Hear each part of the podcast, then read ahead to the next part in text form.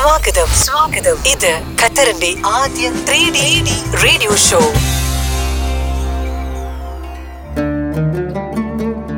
ഇന്ന് നമ്മൾ പരിചയപ്പെടുന്നത് ഖത്തറിലെ ഒരു സൈനിക കോട്ടയാണ്. ആയിരത്തി തൊള്ളായിരത്തി മുപ്പത്തിയെട്ടിൽ ഷെയ്ഖ് അബ്ദുല്ല ബിൻ ജാസിം പണി പണികഴിപ്പിച്ച മനോഹരമായ കോട്ട. Al Zubarah fort. ആ കാലഘട്ടത്തിൽ മുത്തുവാരലിനും വ്യാപാരത്തിനുമായി ഉപയോഗിച്ചിരുന്ന ഈ കോട്ട ഇന്ന് ഖത്തറിന്റെ പ്രൗഢഗംഭീരമായ തലയെടുപ്പുകളിൽ ഒന്നാണ്. വലിയ മതിൽക്കെട്ടുകളും പുരാതന നിർമ്മിതികളും ചെറുവീടുകളും ചെറിയ വ്യാപാര കേന്ദ്രങ്ങളും ആരാധനാലയങ്ങളുമെല്ലാം അൽ സുബാറ ഫോർട്ടിന്റെ നിറമുള്ള കാഴ്ചകളാണ്.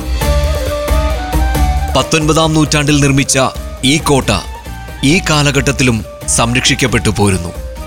രണ്ടായിരത്തി പതിമൂന്നിൽ ഈ കോട്ടയെ യുനെസ്കോ വേൾഡ് ഹെറിറ്റേജ് കേന്ദ്രമായി പ്രഖ്യാപിച്ചു.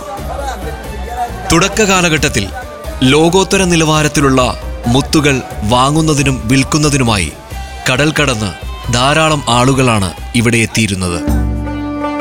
സുബാറ എന്ന നഗരം ആ കാലഘട്ടത്തിൽ വ്യാപാര കാര്യങ്ങളിൽ നഗരങ്ങളോട് പോലും കിടപിടിക്കുന്നതായിരുന്നു.